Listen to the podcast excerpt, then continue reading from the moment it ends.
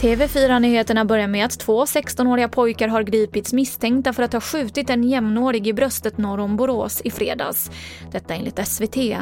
De ska ha varit efterlysta och anhållna i sin frånvaro efter skjutningen och gripits igår kväll. I Tjeckien som haft Europas snabbaste ökning av corona stängs från och med idag alla barer, restauranger och klubbar. Max sex personer får samlas vid allmänna sammankomster och ansiktsmasker blir obligatoriska i kollektivtrafiken.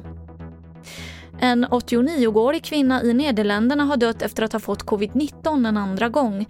Det här är det första rapporterade dödsfallet med en återinfektion av coronaviruset enligt Oxford University Press. Kvinnan ska ha behandlats för en sällsynt typ av cancer. Och vi avslutar i Peru där den kända turistattraktionen Machu Picchu har varit stängd sedan sju månader på grund av pandemin. Men nu har man gjort ett undantag för en japansk turist som varit fast i landet sedan i mars. Och turisten fick ha ruinstaden helt för sig själv. Och det var det senaste från TV4 Nyheterna. Jag heter Emily Olsson.